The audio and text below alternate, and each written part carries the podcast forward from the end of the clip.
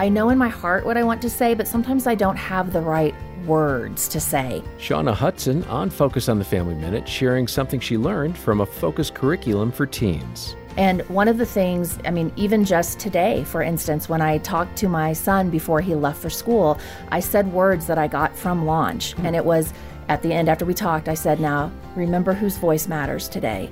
And it was one of the portions in Launch when it talked about who you are in Christ and that voices from the outside can impact you, but what God says about you never changes. And so I, la- I just um, grabbed onto that, remember whose voice matters. And that's all I have to say. And my kids then are brought back to this conversation. Yeah. And I'm also letting them know that you know, whatever the world says is not right. What God says about you, that's it. Learn more at FamilyMinute.org.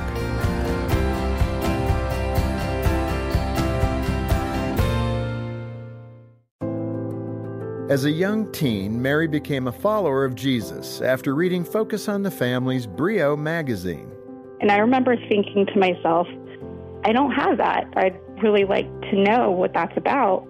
And so it was, it was an inward decision right there that I made in my room after reading, you know, this article in the Brio magazine that I want to have that kind of walk with God that this girl is talking about.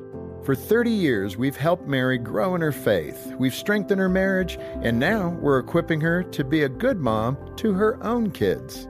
Like, really focus on the family has been, and all the, the different resources and individuals, the voices of Focus on the Family, really been a mentor to me, to my family, um, and just it's cool to see the legacy.